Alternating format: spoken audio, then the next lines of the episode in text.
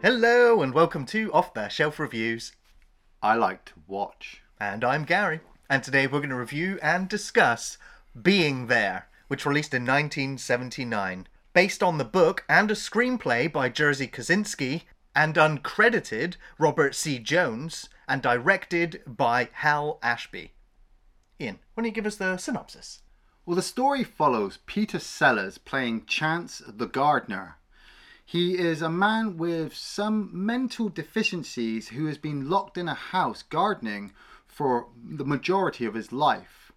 When he finally is allowed out into the real world and has the freedom to walk around, he interacts with many different people and his status in society starts to rise at an unprecedented rate. Soldo. Ever watch a game on TV and see the players chugging down this stuff? Ever wonder why? So we've talked about director Hal Ashby before, especially with Harold and Maude. Yeah. But I didn't realize that Peter Sellers was the one who was really sort of petitioning to get this film made and also Wow. to play the, the lead role. Yeah. Now he's most famous for his role in the Pink Panther movies. Yes, yes. Uh, but before this film came around, like 10 years before this film would even be made, where he wanted to get it made, his career was kind of waning a little bit. His popularity had dropped, his critical responses were pretty low. But then after the revival of Pink Panther, Yeah. very successful movies as well. So he was back on the top of his game again. And so that's when they turned around and went, okay, let's have a look at being there. Yeah. And he had already, you know, well prepared for this role. He had even sent the author of the book like a letter saying, "I've I'm your gardener. Like that's how much he knew that this role was meant for him. Yeah. And uh, he he practiced. He uh, one of his inspirations, I think, one of his greatest inspirations was was Stan, uh, you know, the Laurel and Hardy. Yeah, yeah. Uh, literally borrowed some of his mannerisms, the way that he spoke. Yeah. And uh, and really, you can see that come through on the screen. But yeah, this is one of those films. It's from 1979. Uh, it's getting on in its years now. Yeah, But yeah. thanks to Criterion and the wonderful, wonderful sort of Blu-ray restoration of this film, it looks absolutely fantastic now. And uh, and it's probably one of those. Uh, great American films that's now mostly been forgotten. Yeah. Um, first time, first time for me to watch this movie. I mean, we were talking about which film we should review next, and Gary said, "Oh, we got Being There with Peter Sellers," and just the name Peter Sellers jumped out at me, and I was like, you know what? In fucking ten years of doing film reviews, Peter Sellers has not turned up on our list. Not yet, no. You know, we haven't done Doctor Strangelove or How I Came to Love the Bomb. We haven't done any of the Pink Panther movies. You know, so I was just like, you know what? Let's just just just take a gamble. Let's go with this Peter Sellers movie. And um, I'll be honest, my mother taught me when I was young, like if I've got nothing good to say, I shouldn't say anything.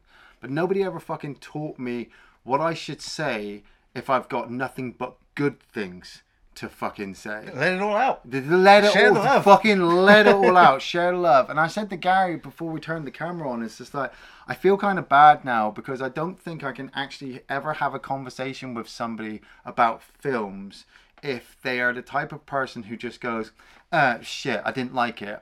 Because those types of people will never ever watch this film. Uh, and I and I don't mean that harshly. I'm not saying that they will never, you know, take it upon themselves to watch it. I get that. I think it's it's definitely not you know your popcorn oh yeah, right? it's not your popcorn movie. But if you ever ever thought about actually sitting down and enjoying or a movie or learning something from film, this is that film. I mean, like we said, Peter Sellers. Everybody, as soon as you say Peter Sellers, if you didn't know about him, you certainly would immediately go, well, Doctor Strangelove or Pink Panther. Right. For me now, it's being there. If you've never heard of Hal Ashby, if you never watched Harold and Maude, you fucking owe it to yourself to watch this film because it's just oh my god like I don't want to be I don't want to come across like a fucking asshole but it's so good yeah. it's so beautiful. Just even the beginning, the opening sequence of just Chance in bed watching TV. Waking up to his routine. I love that the film title pops up and he's just there going like he's you know he's just woke up you know and it's just like yeah. he's about to go about his routine Just- and yeah. it's mostly starts with watching TV He just sits there with his remote. And he's like, I'm done listening to the music. Oh, his- let's watch a cartoon. his whole his whole entire life is revolved around TV. It's And relatable. there- there's- yeah, totally relatable. There are there are moments where you're thinking, how can he be distracted by TV? And it's it's because you learn so much from his character that they the the film actually doesn't tell you. Yeah. Just You the way he carries himself, his mannerisms, his Yeah. quiet reservedness. Uh, but you do understand that there's something off kilter, something not quite right. Yeah, yeah, yeah. When Louise, the other sort of maid of the house, Yeah. reports to him, like near breakfast time, that the owner of the house has passed away. Yeah. Uh, we don't really know what the rest of the relations kind No. of are, whether you know it was his dad or his brother or anything like No, that no, to nothing. begin with. But it's the fact that there's a non-reaction, like it doesn't register, Yeah. and so you, you might assume it's a kind of shock. You know, it's a kind of not dealing with it right now, and he's just like, "I'd like some eggs, please."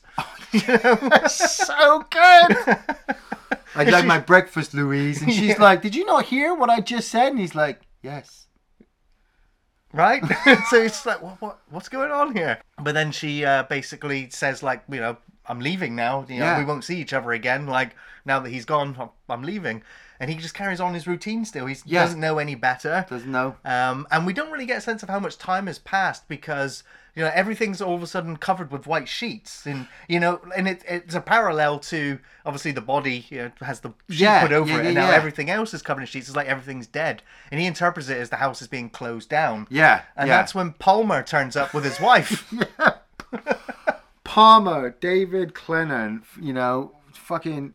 I, I was so shocked when I saw his name on the list, and I was even more shocked to find out that Richard Dysart was in it as well, who Yeah. plays Doctor Allenby. So we got two Pre-thing. pre-thing fucking actors in this movie. So immediately, the movie in my mind just went pew to the moon, baby. It's fucking. like they both get introduced separately, and I'm like, there's no way these characters are ever going to meet on screen. But like an hour and a half into Oh. the ah. film, they're at a bar, and I was Oh. like, yes, you know. so good. Like, like they're talking about Chance, and I'm like, secretly they're gonna do a blood test on him and Right. find out if He's an imposter.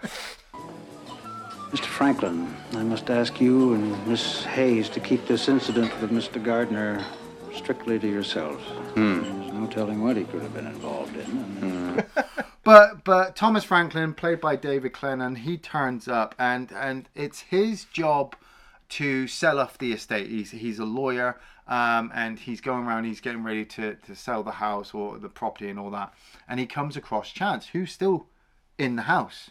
He's Chance. We like I said, we don't know how long he's been there for, but he's literally been getting up, doing the same routine every day, waiting for Louise to bring him his breakfast. But she's not coming, and he he doesn't register that. I I absolutely love that bit where Peter Sellers went into the room with the old man, and he pulled back the sheet, put the hand on his head, and then he sat down, and there was just brief tears in his eyes. He carried on watching TV, but there was there was in Peter Sellers' face this hint of emotion that he was sad mm-hmm. that the person had died. But you don't know anything about their relationship.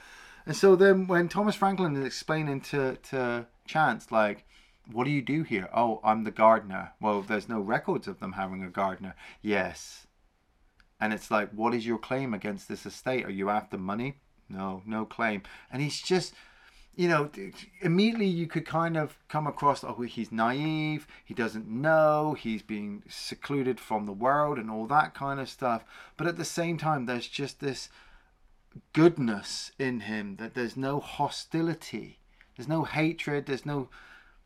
You know, he could easily just work in the garden as long as you get feeding him every day. That would be his life. He's just so content. Yeah, yeah, but they they tell him like you know get, you have to lawyer up or get out. Yeah. and he's just like oh, I don't understand. And before you know it, you see him packing his suitcase. He's rolling yeah, up his clothes. t- that was the moment. I, I just that was the thing I said to you before turned the camera on. That was the moment I realized that he actually kind of knew certain things because I, I when they were telling him to get out of the house, I thought he was gonna, you know, I thought he was gonna maybe I am Sam it and go mental and have a breakdown and get emotional and things like that. This that's not Chance. Chance goes up into his attic, gets out a suitcase, starts packing his stuff. And then that music started to kick in, Gary. The that 2001 music Space was Odyssey is great. fucking ace. Yeah. Oh man, it's it's so good because it plays. Uh, you think they're just going to play a part of it, but they play the entire song out as uh, he's walking through. I mean, the moment he leaves the house, because he's so well dressed, Yeah. and the house is well kept, Yeah.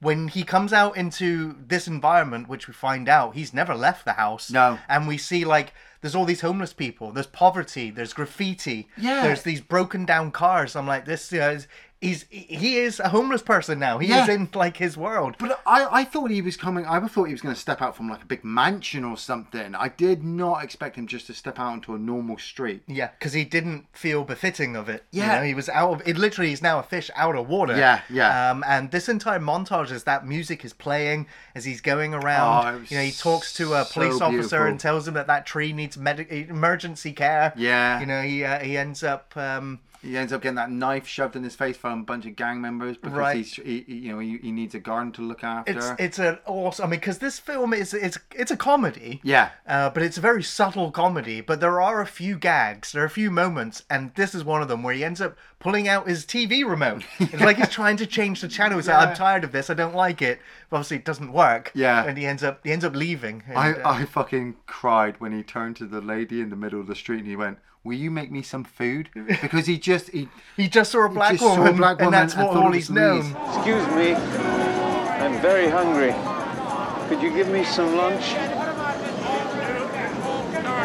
It's an all-girl show, sir. It's a yeah, and there, there's a lot of things in the movie that like if you if you're if you're if you're a smart film viewer, and I don't mean that in a harsh way, but if you're watching the film language and the script and the way it's written, there are some things that you might go, "Ooh, I don't know if you can say that nowadays." But the thing is, they were saying it in '79, and it's very relevant nowadays as well. Yeah. That some things might come across as oh it's it's very racial it's racist or things like that but you have to understand that this character Peter Sellers character Chance he doesn't know any different. You know he hasn't he hasn't been taught any different. He honestly just he knows Louise had, had dark skin and she brought him food so he just applies that same mentality to everything else that he's going into into the world That's when we realize how childlike and Yeah. naive or innocent he really is. He Yeah. doesn't understand really what's going on. He's and he's homeless. He's got nowhere to go. He's just going. Yeah. You know, like where is this going to lead? I'm just like I feel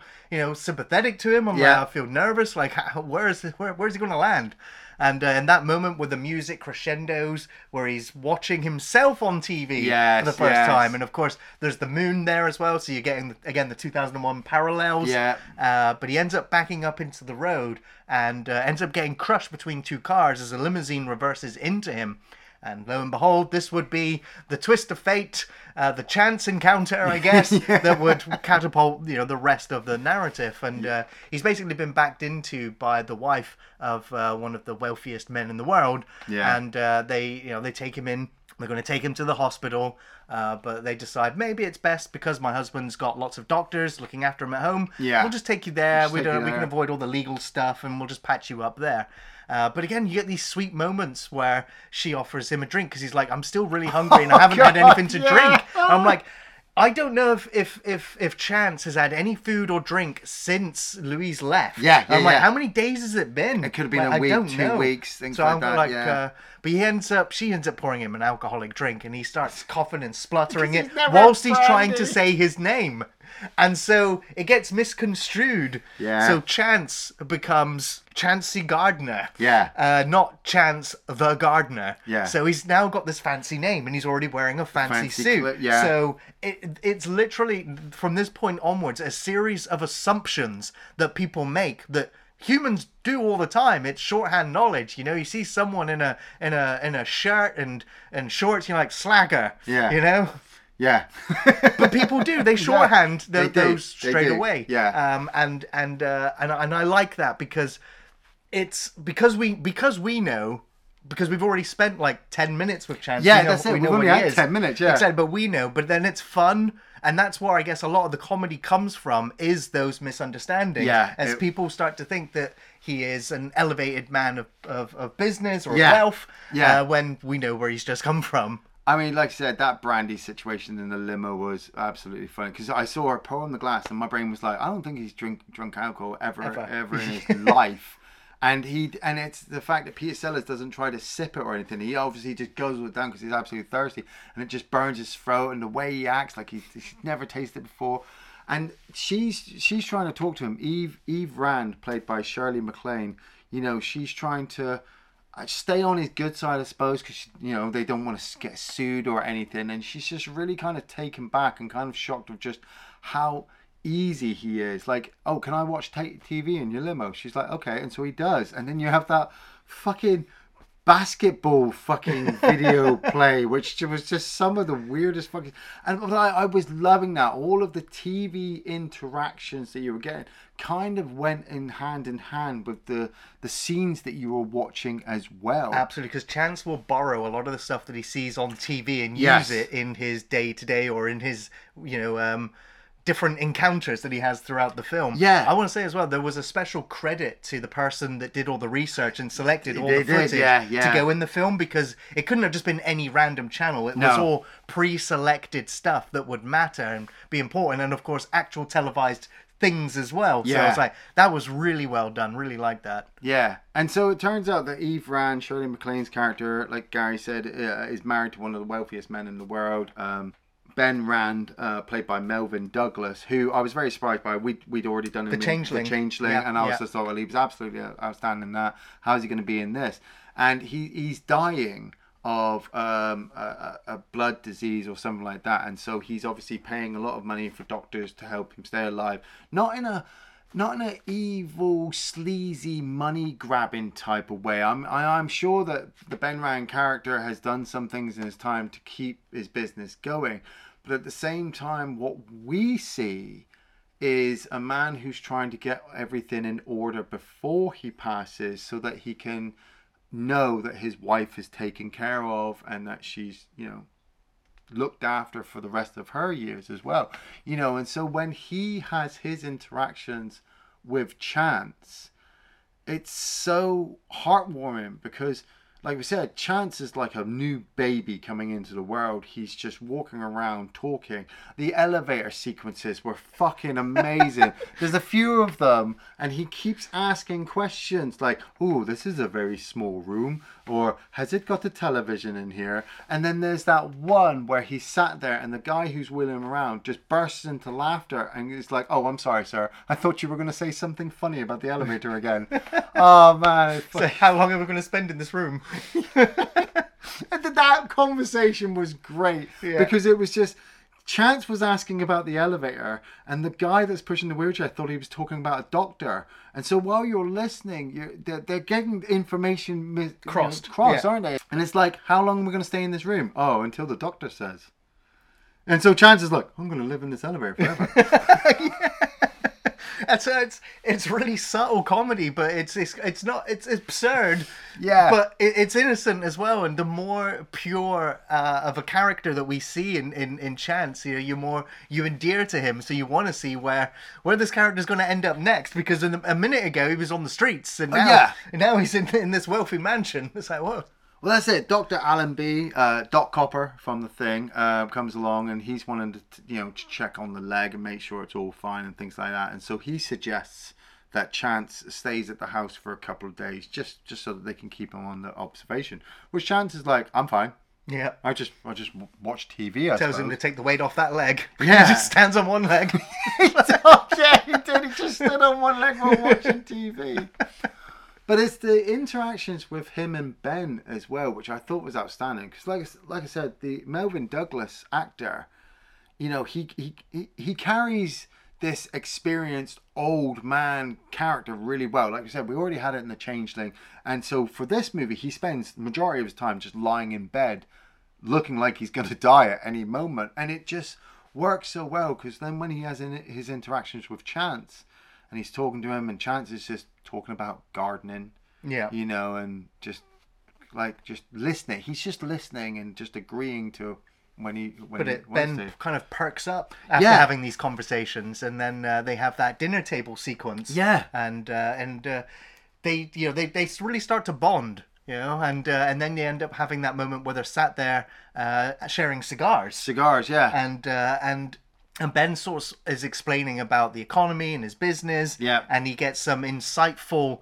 wisdom from Chance. Yeah. Uh, that he kind of interprets his own way. Yeah. And then goes, "That's absolutely genius." Yeah, I'm going to make a trust fund and put money in it. I'm going to put you in charge. And I'm sat there like, like what? He's, he was homeless. He's not Yeah. done anything He doesn't than just. understand properly what you're talking Yeah, about, he but is- he's just interpreting it his own way. It's like a, he's like I don't know, like like Chance is kind of like the positive mirror, the optimist is Yeah. just reflecting back what people want or see in him about what he's saying as well, and it's it's fascinating to watch th this play out because at the same time we know as an audience the real the real Chance, but Yeah. it's interesting watching everyone else see something different. But that's it. It's it's like they're they're all the main characters with their story going on, and Chance shouldn't have as much as of an impact as he does because he's not really doing anything or saying anything. He's just there. But then at the same time, because he's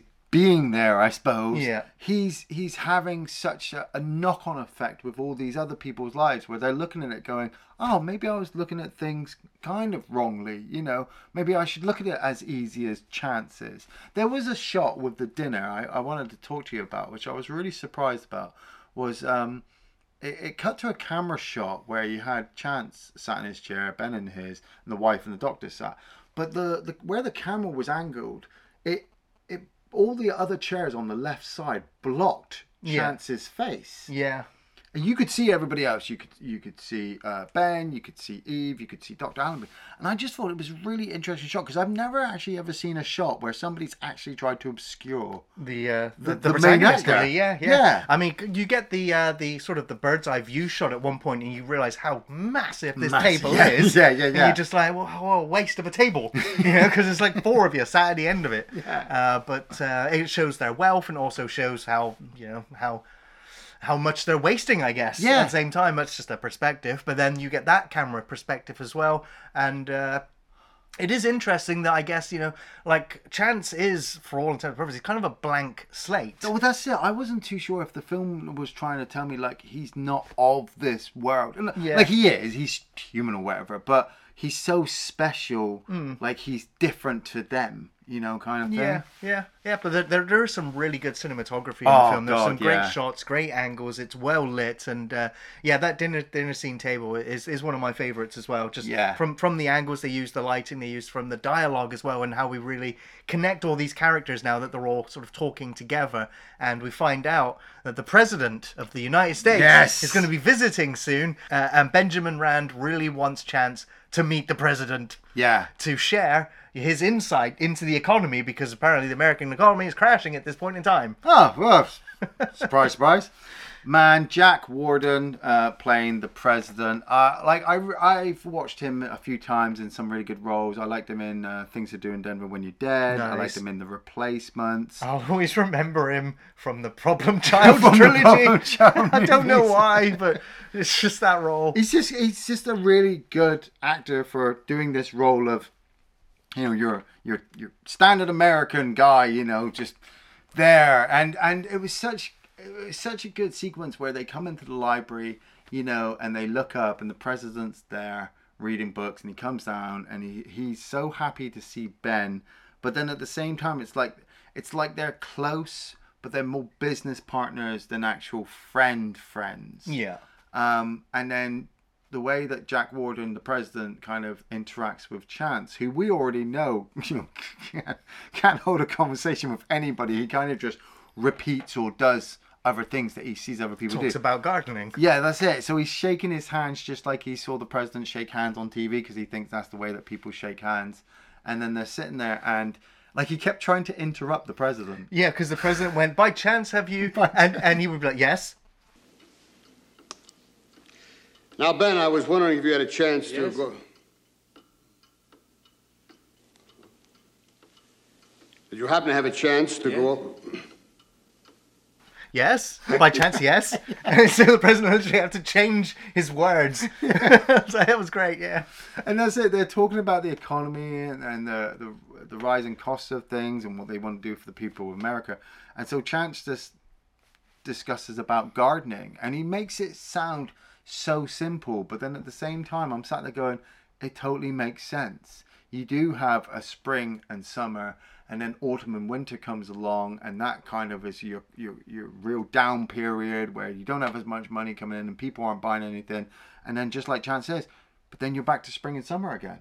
And so the president's like, you know what? You've just made the entire world's problems so simple by just talking about the seasons. It's Yeah. like, what? That's not. I mean, it comes across as really profound and interesting and wise. But in a weird way, it, It it is. is. Because that's all he's ever done in that garden for the 60, 70 odd years that he must have been there. Because Yeah. we understand that he, he was there when he was younger. And so as the world has gone around him as he's gotten older, he's just dealt with that garden. And so he understands that that's how it, the world works. Yeah, yeah. And then uh, the president's giving a speech to the nation, and he addresses Chance, and he's just like, "I just met this uh, Benjamin's friend and advisor, and this is what he had to say." And the American people are like, "Yes, Yeah, this yeah. is absolutely great." And then then we get all of these little narratives that go throughout the film where. You know, people are like, "Who is this person?" It's, Yeah. you know, this wealthiest elite person, and the president have talked about this person. the FBI are looking into it. Oh, the God, CIA that are looking into it. The newspapers are looking into it, and like, we've got no record of this man. I'm like, well, first off, you don't even know his name, and secondly, yeah, the, he didn't go to school. He Nope. doesn't have a, lo- a, Nope. a license, a Yep. wallet, a, a record, Yep. nothing. He's Nothing. off the grid. And so, like, well, that's even more absurd. Like, how can somebody have got through the cracks? They, he must be ex FBI. He must have, The files must have been burned. It's a cover up. What are they hiding? I love that. The FBI, we, we think either the FBI or CIA burnt all of his files. Well, who did it? We're not entirely sure. Neither of them knows. Right. And yeah, you, as the audience member, you go, well, there, There is nothing there there. is You nothing there. won't find won't anything. Find anything. There's a woman as well who's been tasked with finding out this information. She's going to her boss like in this bar. And she's like, "Look, I've looked. There's nothing." nothing. He's like, "Keep trying." He's like, "I quit. I, I, quit." ca- there's nothing. I Yeah. quit."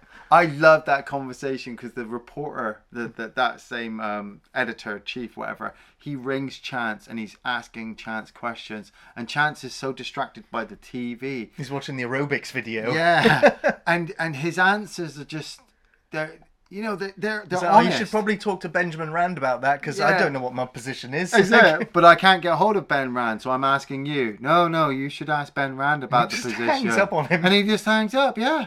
And then the lady's just like, "Oh, um, there's a TV uh, production. They want to know if you'll do some interviews on TV tonight." He's like, I've been on TV. I've been on TV. Yeah, yeah, because you saw him with the fucking remote.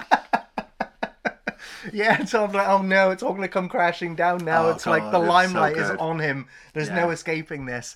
But he gets applauded when he walks up on stage and he repeats some of the things that he said to the president. Well, he repeats it because he. And, and he, he also talks like the president's an idiot, and the, and the audience are laughing and clapping with him. They're like, he's saying it like it is. Yeah. He's talking like a person, a real person. real he's, Not, person. he's not a scummy politician or anything. And what was amazing about the sequence was that they built up him in the makeup booth, getting ready, you know, and he's about to go out on stage. But you're told that it's pre-recorded and that it will be shown at ten o'clock. So as soon as he cuts out on stage, Chance is getting into the limo. That's and- right. And then he's watching himself on I, TV. I really like some of those edits. Yeah. like sometimes the edits happen mid conversation. Yeah. And it just cuts to somewhere else. It cuts to the president and his wife in bed. Oh. And he's not able to have sex. He's distracted or impotent or you know something. and she's just like, "It's me, isn't it? It's, it's me." and it was so real. It was so real, so relatable because these are two normal people. Yeah. It's just the president and his wife, and he's under so much stress, but she's she's gagging for it. she's gagging for it. And and Chance is watching himself, and then the president's watching him. Uh, ben and Eve, they're watching him as well. And then it cuts back to Chance, you know, in the limo, and I just love the fact he just turned himself off. Yeah, and he- wanted to watch something else. Ah, it endeared me to him. He's so much more. Yeah. You know, he just like he doesn't care about He doesn't himself on. TV. He just wants to watch something else. Yeah, I Yeah. love it. But this is where the plot kind of opens up the crack that Palmer, who Yeah. obviously met him at the beginning, Yeah, yeah, yeah. knows he was in his house, and now he's watching him on TV. Yeah. He's been addressed by the president, and it's like, wait a minute, this doesn't add up. Yeah, yeah. And so you're like, okay, so this is where the plot line's going to start. The thread's going to start to come undone as the you know these movies tend to go, Well, that Dr. way. Allenby had also been trying to find as much information as he could, and he got caught by the Secret Service agent. That's right. Yes. So then you get the two guys from the thing getting suspicious over this other guy. it's great. And I mean, there's a moment towards the end of the film, isn't it, where the doctor's talking to him and he calls him Chance. Yeah. And he's like, yeah. Yeah. And he's like, so that is your name. Yeah. And you are a gardener. And he's like, well, yeah, I've been saying it this whole time, you know? the fuck? But I love I love the fact that the doctor doesn't go. I'm going to blow your cover. I'm going to Yeah. I'm going to tell the world. I've Yeah. got the story. I'm going to break it. I'm going to you know all that. He's just like you know what? I can see that you're because at that point you could interpret Chance as being like a con artist, Could- like yeah. someone who's Yeah. homeless, Yeah. essentially, who has lied about his past and is now pretty much becoming a, a, an heir to Yeah. the wealth of this Oh, house yeah. because he's also taking Ben's wife because Ben's wife is now Eve is infatuated with Chance and is literally hanging on his arm, Yeah. touching him, feeling him, getting close to him, confiding in him, sharing her emotions with him. Yeah. And of course Chance Oh. is not quite sure how to handle this or deal with this. He's never had to. He's Yeah. very childlike. But what I do like is that Benjamin pretty much gives Eve his blessings to Yeah, know, yeah, move yeah, on. yeah, yeah. Because I mean they're not having a sexual relationship No. anymore. Probably haven't for some time. She still knows loves he's- him. Yeah, She still absolutely. loves him, They're yeah. Mm. absolutely a loving marriage. But you know, they're. I love the fact that they they they know the inevitable. Yeah, It's- yeah, it's coming, yeah, yeah, you know, yeah, They're not yeah. not stepping around it in any way. So I I kind of really like that. It's very odd. It's something you don't see in many stories like this. You know? Yeah, So I yeah. really really like that. I, I love that too as well. I mean, Shirley MacLaine, I, I Wonderful ha- actress. Yeah, I haven't seen a lot of stuff with her in, but the fact I saw this, I'm like, absolutely fucking outstanding. Because, like we said, throughout the movie, I kept waiting for somebody to be negative or horrible or hurt Chance or do something that would ruin it all, and it it doesn't. You know, the the relationship between Chance and Eve builds as she starts to trust him. She starts to feel safer. Uh, Chance doesn't fucking feel anything. If if there's a TV in the fucking room, he's fucking watching it. The room could be on fire. He's watching the fucking TV. To, to Eve though, you know, she's got the rest of her life to think about. She's got the her, her past life to, to think about. You know, this loving husband who's going to be passing away. You know, and so what is she going to do? How is she going to interact with him? And you know, they go out on this kind of uh, well, it's not really a date. They've got to go to this event thing, and Ben says, "Look, take chance. I want you to go with Eve. I want you to, to accompany her so that she's not on, on her own." And they go, and you know, she she's so excitable. She has fun. She is, you know, wanting to, you know, just let her hair down and go out. Chance, though, oh my god, he's interacting with people like he doesn't even know Russian. No, but he comes across as knowing it. Does he? Yeah, the Russian I mean, president. The Russian guy just- completely believes that he can speak Russian. Then the others are like, "Yeah, we, you know, the the, the rumor spreading like, oh, I hear Chance can speak nine languages." Nine languages. He's, He's a like, you know, Sergeant General. Point, I wouldn't be surprised. Did you notice who was drinking with the Russian president? No. Karpatov uh, uh, was the character's name, but he's played by um, Elya Boskinan, I think it is. He's the landlord from Spider Man. I know, man. I was going for it, and I was just like, "Where have I seen this guy?" Wow. And he's the landlord. He was just stood there drinking, and I was just like, "Oh man, he." That's why he's so pissed at Peter Parker because Right. Chance got all the chances. But they have such a great time, and then they head back uh, to the house, and Eve, you know, she she says to Chance, "Look, I'm, you know, I, I feel really close to you, and I, it's really hard for me not to spend all my time with you. You know, I'm slowly kind of falling in love with you." And there's the moment where she comes into his room, and she, you know, she she kind of tries it on with him, and he doesn't reciprocate. In not a nasty way. He's just He's just oblivious to it. Well, that and he's distracted by the TV. Right. Um, but she, just like everybody else, kind of just, uh, you know, assumes that he's trying to keep her at bay. And she thanks him. She's like, I know now that I can trust myself around you. Yeah. You know, I was so afraid I was just going to literally just throw myself at you. Exactly. It's just everyone's projections of, Yeah. of themselves back, you know, onto him and then back at themselves. Yeah. It's like they're just, it's like a mirror that being held up to themselves. And that's why I'm like, this comedy film has got so many layers to Oh, yeah. it uh, that talks about the human spirit and soul and love Yeah. and emotions and life and How you interact with other yeah, people. uh, and, yeah. while saying something about you know the American economy and and uh, and the and the, the the rich and wealthy and it's got a lot to say, but it doesn't. It's kind of it's it's whimsical as well at the same time, so it keeps things light. Yeah. you know, because we're always seeing all of these things from Chance's perspective. I will say, I mean, the film is mostly rated PG. In some parts of the world, it's rated 15 and oh yeah, it totally above. should be a 15. Uh, and it's, I mean, there's no nudity in the film. However, there is soon, uh, in, in this moment in the film, Hmm. uh, a, like a five minute masturbation sequence. Yeah. which, which when I read it, obviously because I wikied it first, because I had to understand how the movie worked. When I read that, I was like, "Whoa, how is that going to come across?" And so then when I was watching the film, it was kind of in my head of, "There's going to be a masturbation sequence at some point."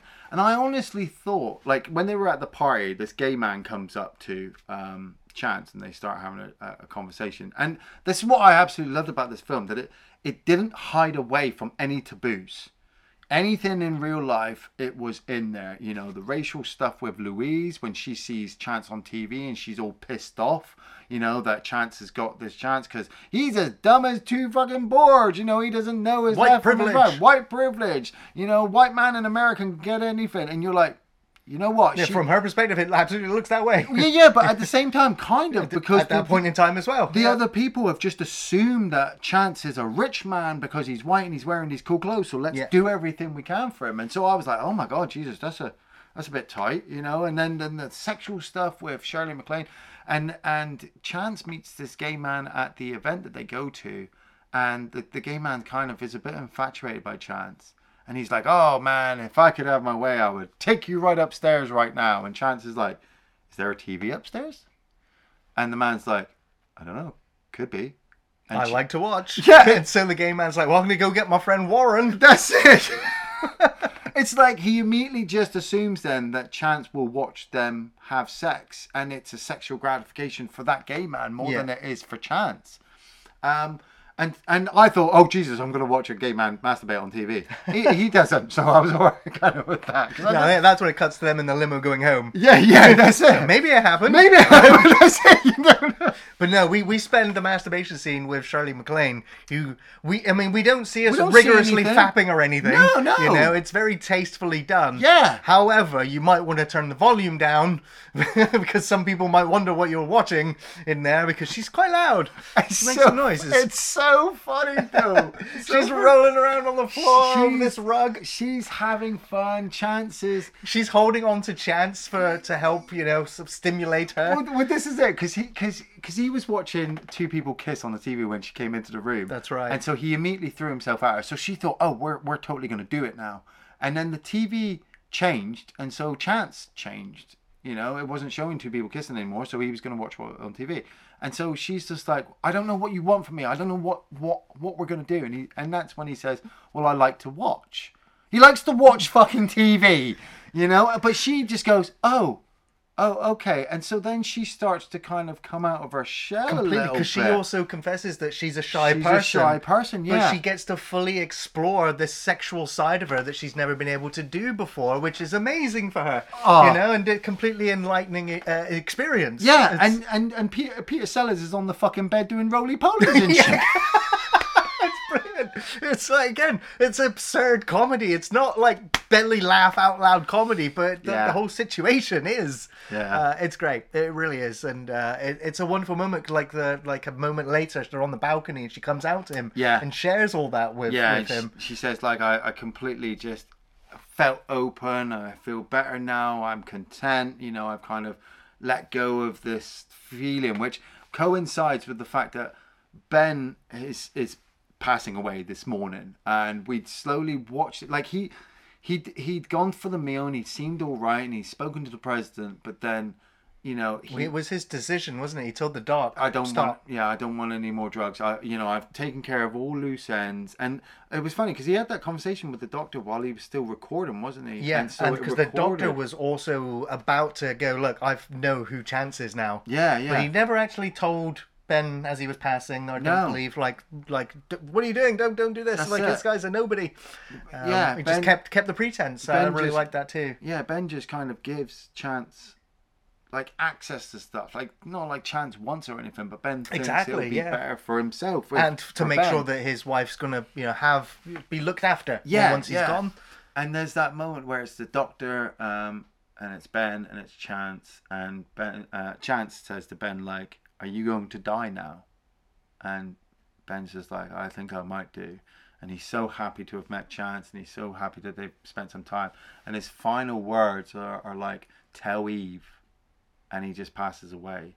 And the tears in Peter Sellers' eyes while he stood there, not crying. yeah it's the most emotion we've seen sort of you know Well, like- since the beginning of the movie when he saw the old man. yeah and he does the same he does thing the again exact same yeah. thing, and Like, uh, and then he's just he turns to the doctor and he's like, "I have to go tell Eve now," and you don't actually see that sequence. yeah it cuts to the funeral doesn't it Yeah, to catch the funeral, but I could only just imagine that like he's gone, and he says it as blankly as he's like, "Eve, Ben is dead," and she would have fucking just broken down, and he'd have gone. Click. just watch TV. Bless You know, but then yeah, it cuts to the funeral. Um, the president's being a bit of a dick because he's just like Ben didn't want a big funeral, and you can hear these fucking jets roaring across. You know, and there's all those people there, and it just seems it seems it's big because the president wanted it big. yeah Um, and then you get that amazing, like this whole, like the whole movie for me had just been absolutely one fucking cracking amazing sequence after another cracking amazing fucking sequence, and this final fucking sequence with the funeral, like they're all stood there, they're all upset. Eve is looking absolutely heartbroken, and Chance just fucks off. yeah he's just uh He just, walks off into just the woods goes walks off because obviously he's oblivious. This is chance.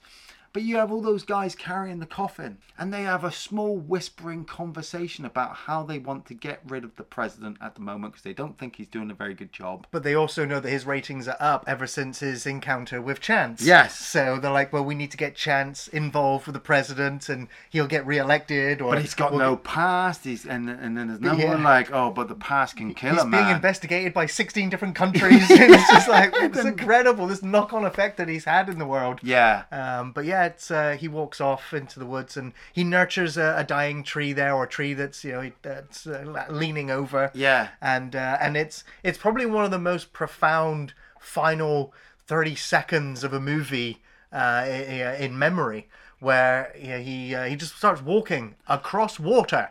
Yeah. How? What does that mean?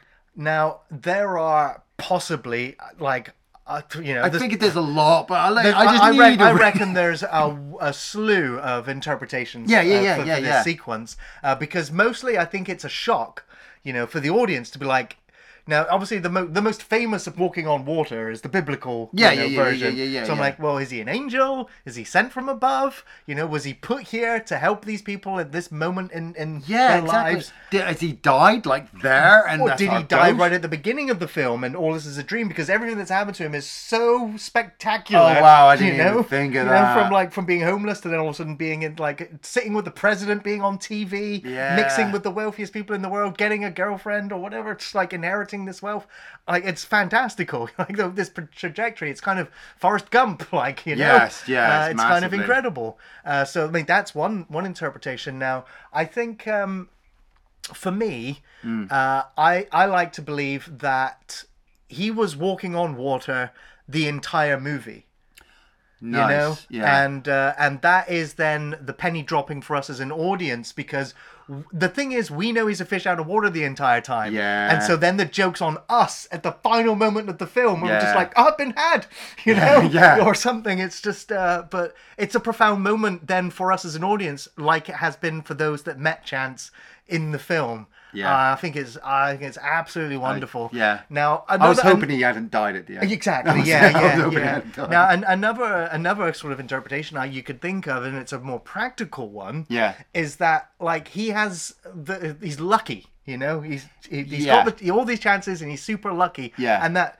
Because he, you watch him put the umbrella down, Yeah, you're like, yeah. it's really deep. like really deep. So why is he not sinking? And just maybe by chance, he's literally just walking on elevated stones in there That that, he- we that we he doesn't know are even there. And we like know, he's yeah. oblivious to the Yeah. fact that he could fall in there. Yeah. So therefore he's not. It's yeah. I, I think it's it's kind of like the coyote chasing the roadrunner. You know, he doesn't fall Yeah. until he realizes he should fall. He should fall, yeah. Uh, and so that's why And- Chance doesn't fall. And in a way, Chance is never really going to He's fall never going he's to. never the penny's never going to drop. Yeah. There's always going to be somebody there. Yeah. To to to take a chance on him to keep him going and So yeah, it's, I think it's a wonderful, wonderful Oh, uh, ending. Um, now here's another thing because the, the film's not quite over. Like the credits are rolling, yes. but Chance, but Peter Sellers is Mm. still on screen, breaking character, like guffing his lines. He's unable to complete this scene. It's not actually in the film. Yeah. and uh, and, and this rolls right to the end credits, uh, right to the end. Um, and uh, Peter Sellers advocated to have this removed. He was distraught that the the studio thought this was a good idea because the spell of the movie is immediately shattered at that moment in No, time. I didn't feel like, that. Like it's not chance you're seeing on screen anymore. This is what Peter says. thought. You're not seeing chance. No. You're seeing me. No. And that shouldn't be me there. That's like. You've, that's, what are you doing, movie? And he believes that's the reason why he was unfortunately didn't win like best actor at that year because the spell was broken. So the movie, like you were reminded then of a mo- uh, it was a movie, you know. And so I understand that. And so in Yeah. some versions, it is just white text on a black background, or, or, or vice versa. But now it's so many years later, I honestly like laugh and cry, Yeah. knowing that like Peter Sellers left this world soon after this film was finished as Yeah. well, and so it's uh, it's kind of bittersweet in a way. I'm I'm glad I got to see the sequence because Gary and I were saying it like we we've kind of been spoiled, you know, with us growing up with watching movies that a lot of movies do do that. They yeah, do it was put- very uncommon. Yeah, they do put the In the outtakes 70s. at the end and things like that, and I've always loved. I mean, Jackie Chan's done it. The Jackass movies have done it. Comedy movies have it's done it. mostly comedies that would. yeah, you know, because they're showing it, and that's what I loved about it because because yeah, we didn't actually get him to see the do this speech because he says to the doctor in there, you know, it's a black doctor, and he got you know the message from some some black people on the street, and he's just like, "Do you know Raphael?" And the guy's like, I don't think so. And he's like, Oh, well, I have a message for you.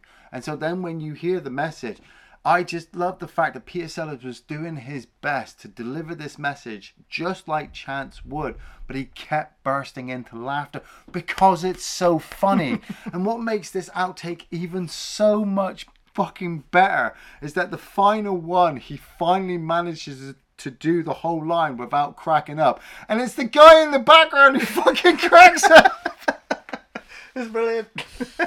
yeah, it was fucking awesome. oh, there are so many great scenes in the film. Yeah, Uh, what were your favorites? Man, I had so many that after a while I had to just stop marking them because I was just like, I'd be here all fucking day. I mean, just that that moment where he steps out of the house, I was massively shocked that he was just on like some normal kind of street that you would find in any neighborhood in America, I suppose. Like, I, I don't know, I've never been to America, but what I'm saying is just like, it wasn't like a mansion in the middle of some giant, you know, estate somewhere. He literally just walked out and it was run down from what we'd seen inside the house of how well kept it was, how well kept the garden was, how well kept Chance was, to then step out into the real world. It was a real shock. The 2001 remix music kicking in as well was just absolutely outstanding. The you know the the the meeting of the old lady in the street if he want if she'd make him food. The gang that he crosses who threaten him with the knife. Small bit of trivia there for Yeah. you is uh, one of the the kids there was actually would be the future bassist of the Allman Brothers band. Oh right. um, I loved that shot of him walking up the middle of the road. That's my favorite with shot in the movie. fucking with the with the the the Capitol building, United in States Capitol building, and the, He's it was central to the frame. It was traffic so coming and beautiful. going. Oh man, and you watch the whole You walk. just watch yeah, him just walk great. out with the music building and all that kind of stuff. Um, when he's watching TV in the limo and he's drinking brandy for the first time, I thought that was absolutely cracking. Um, you know the, the the elevator conversations were funny as hell. They just break it up because as he every time he goes back to the elevator, he's just so in shock because he's never seen anything like that before. Does it have a television? No.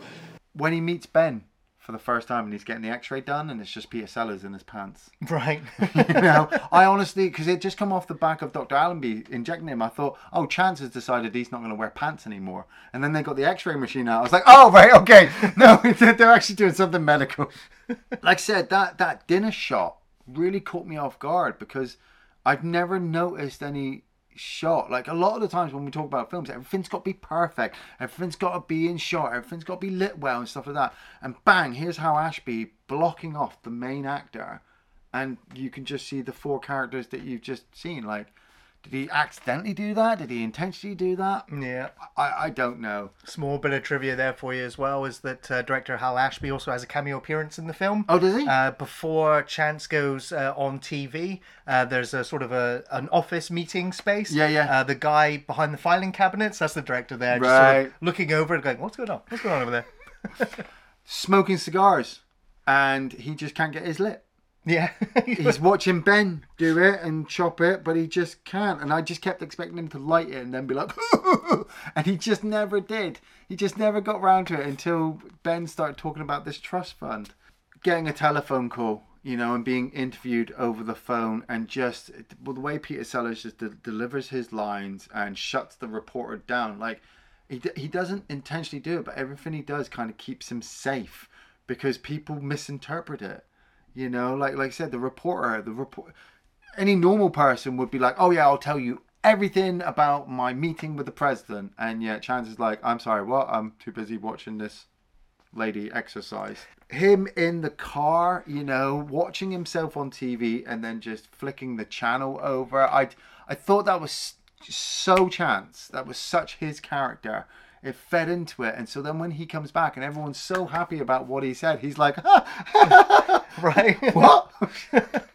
I know it kind of comes across maybe a bit racial stuff, but I think that's actually the point, and that's Louise having a go at the TV when she sees Chance on TV. You know, white man America and all this, and you know how he's getting everything. It really made, Uh, like, it really made me feel for her as a character, and I, and I kept thinking that she was going to turn up at some point, and you know, Break the spell as well. break the spell, yeah. ruin it, and stuff like that. But she, but she doesn't. So which it's kind of nice that she doesn't want to hurt him. You know, she, yeah, she hates America and the way it's represented and stuff like that. But she also kind of understands that there's no way Chance could have got there by just himself because he mm-hmm. wasn't that smart. He just he got there because other people, I suppose. The FBI and the CIA having a go over not being able to find any information on Chance, and the president getting so pissed off he goes and orders eggs. right. I want them poached today, please. I love that. And then that coincides with Chance eating breakfast in bed. And then Shirley MacLaine, Eve, coming in and trying her way with him. And he's just oblivious, watching TV, trying to eat his toast. And so she kind of. Because she pushes everything out of the way at us to try to make it all sexual. You know, Mr. Rogers in the background. It was kind of weird. right? right. and then because he doesn't do anything, she kind of moves the tray back to his legs and puts his plant, his flower back up Yeah. and leaves into it, and he just carries on eating, eating the fucking toast. Um, the drunk uh, Spider-Man landlord standing in the background, listening to the Russian president talk to Chance. I just, it, he just looks so young, and it made me want to go back and watch him hate on Peter Parker. Like Gary and I both said, seeing Doc Copper and Palmer standing in a bar, drinking, talking about how they're suspicious about some other guy was just really ironic. I know. and I'm just like, I know I'm a sucker for the thing, but these two guys were really, really good. Like Allenby and Franklin, they're, they're once again they're characters you think are going to come along and ruin it and break the spell and stuff like that. But in a weird way, they can't or they won't, you know, because they haven't got the information and they don't even know where to start trying to hurt Chance, even if they did. They just know that he's a gardener who was living in a house for an incredibly long time and now he's out. Right. That's it. The the masturbation sequence I think was just really really well filmed. I mean, uh, Very tasteful. Yeah. very tasteful. Uh, Like going going away from the fact that you know as soon as you say mas- masturbation, people go. it's like yeah, I kind I kind of think we all did it at some point. But what I'm saying is is that there's imagery that you see in your head, and then when you see it on TV, Hal Ashby filmed it incredibly well. Shirley MacLaine acted it incredibly well. Bit of trivia for you. Not her. no, apparently they had to film that sequence 17 times. Really? Yeah, now I don't know whether it's because they I don't know whether it's because they wanted to make sure that they got the most tasteful edits, Yeah, uh, or uh, or to make sure they got the right angles, or whether she wasn't able to perform or do it, or what, all of the difference. I don't know. All I know is that there's a bit of trivia that says it took 17 takes. Well, if it did, it worked incredibly well. Even so, to the point that Chance gets on the bed and starts doing aerobics, and I was just laughing. I wasn't, I wasn't turned on or turned off or, or feeling awkward. This was a woman whose husband was dying, and she just did something that she felt comfortable with, and Peter Sellers just ignored it. it was great. sort of explore, and when any explorer goes slowly. Right. Let's work now on this exercise. Knee to the chest. Um, and and my final sequence has to be the outtake sequence at the end. Like, it was just nice to see Peter Sellers working.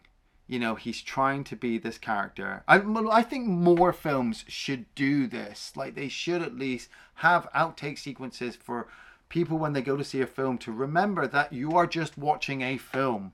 You know, it's just I mean, they usually are like bonus features, but it's weird to see it actually in in the film. That's Yeah. it. I'd like to see it at the end of the film. I'd like to have gone to see Justice League and see Batman, Ben Affleck fuck up his lines a little bit. So I'd be like, oh, that's all right. The movie's, you know, the movie is what it is. You, know, You mean he's not really Batman? Oh, it's all fake, man. It's all fake.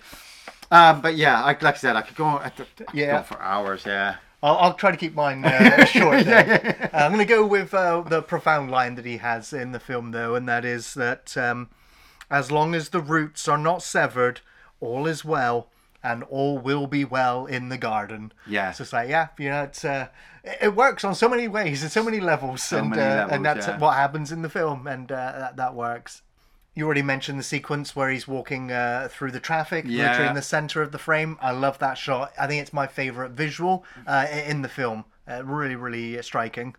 Uh, it's the sequence again, going back to the the dinner table where. Uh, um, they're like, what, what do you have, Chance? And he's like, well, I have the clothes and I've got the room upstairs. Oh, and yeah. He, Chance is talking literally about the room that he's sleeping in upstairs, whereas Benjamin interprets it as heaven, you Yeah. know, the, the, the good place, the beyond. Yeah, yeah, yeah. And, uh, and he's like, no, my boy, you don't want to be talking about that room yet. And so I was like, that was, again, again, a misunderstanding of, what- of the meanings. Yeah. But it comes across uh, so, so well. And it, it lets you know where both these characters are coming from because one's on death's door as well. Yeah. So yeah, great, great, great dialogue, great, great scene. The sequence where the president keeps saying, "By chance have you?"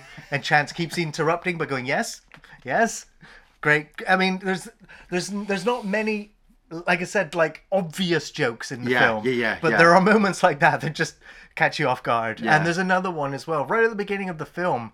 Um, you know, there's this moment where, uh, where where Palmer and his wife's walking around the house, and he's talking about the car in the garage, and he's leaning on it. Yeah. Like he's really proud of this car, and I imagine that was what the, the owner of that car probably would have stood like. you Yeah, know, yeah, like yeah, Leaned on the car, like proud of the car, and we see him dusting it near the beginning of the film.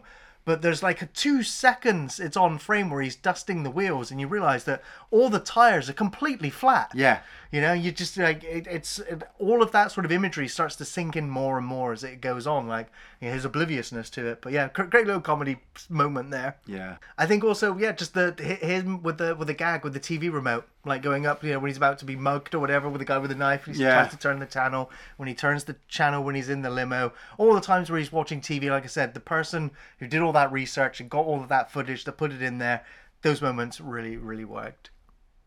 Iain, do you recommend being there? I I honestly don't believe there is a better movie out there that I could ever recommend over this film. I really feel like actually watching this film's kind of changed my view on movies totally to the point where this is at least got to be in my top five, or probably even maybe my top three greatest movies of all time Wow. simply simply because it's it's smart it's fun it doesn't hit you in the face with moral messages it doesn't smack you in the face for not noticing certain things you just honestly follow peter sellers all the way through and and i've seen the Pink Panther movies, and I thought he was really good in that because I love that type of comedy. And then I watched him in this, and I'm like, oh fuck the Pink Panther movies, mate.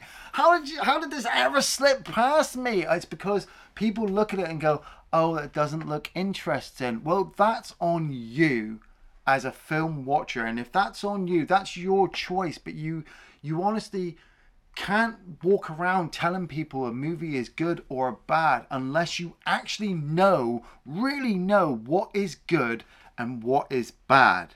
I have seen some utter fucking tripe in my goddamn time, so I know my is well fucking low. But then when I find a movie that I've never heard of and it's just so good, the bar just immediately goes through the fucking roof. I mean, even if Palmer and Doc Copper weren't in this film, I'm sure it would still be absolutely amazing. The fact that they are makes me want to go and watch the thing and laugh my ass off all the way fucking through it. I don't care. Peter Sellers is absolutely outstanding in this. Every actor that worked with him in every sequence, in every single sequence, is just as absolutely amazing. Like I said, the crypt, uh, the, like I said, the script is smart. The delivery is fucking perfect. Everything. The camera shots are just. Mwah. Knowing full well is the guy from Harold and Maude. I mean, you already probably knew that I was going to be fucking jumping all over this movie. So, go, go and see it. Go, go, go now. Yes, I'm also most certainly going to be recommending Being There. Uh, this is a must watch recommendation. It's a wonderful film with a fascinating story, rich characters, and the brilliant Peter Sellers, who gives his best performance as both an actor and comedy legend. On a surface level, the film is a whimsical comedy that follows a series of assumptions leading to an illiterate homeless gardener, to meetings with the US president, and influencing the wealthy elite, and appearing on TV and being celebrated as being incredibly profound and wise, where we as the audience understand that chance is a total fish out of water, which is where the comedy comes from. However, there are numerous deeper meanings that, upon the final moments of the film give a different perspective that's incredibly thought provoking and still has people discussing to this day. Hal Ashby has created some cinematic masterpieces, and this might just be his greatest accomplishment on film. It's captivating right to the very end, with great pacing, editing, and stellar cinematography, packed with a brilliant supporting cast who made these scenes so memorable. On top of that, the film has a certain charm, a simple innocence that feels so rare in modern films that makes this film stand out so much for me personally that I hope you get to enjoy this classic. A must watch, and I like to watch. Life is a state of mind. Thanks for watching Off the Shelf Reviews.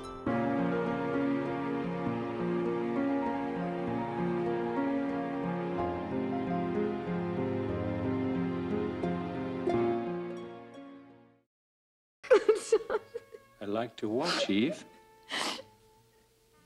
What do you mean, you like to watch? I like to watch.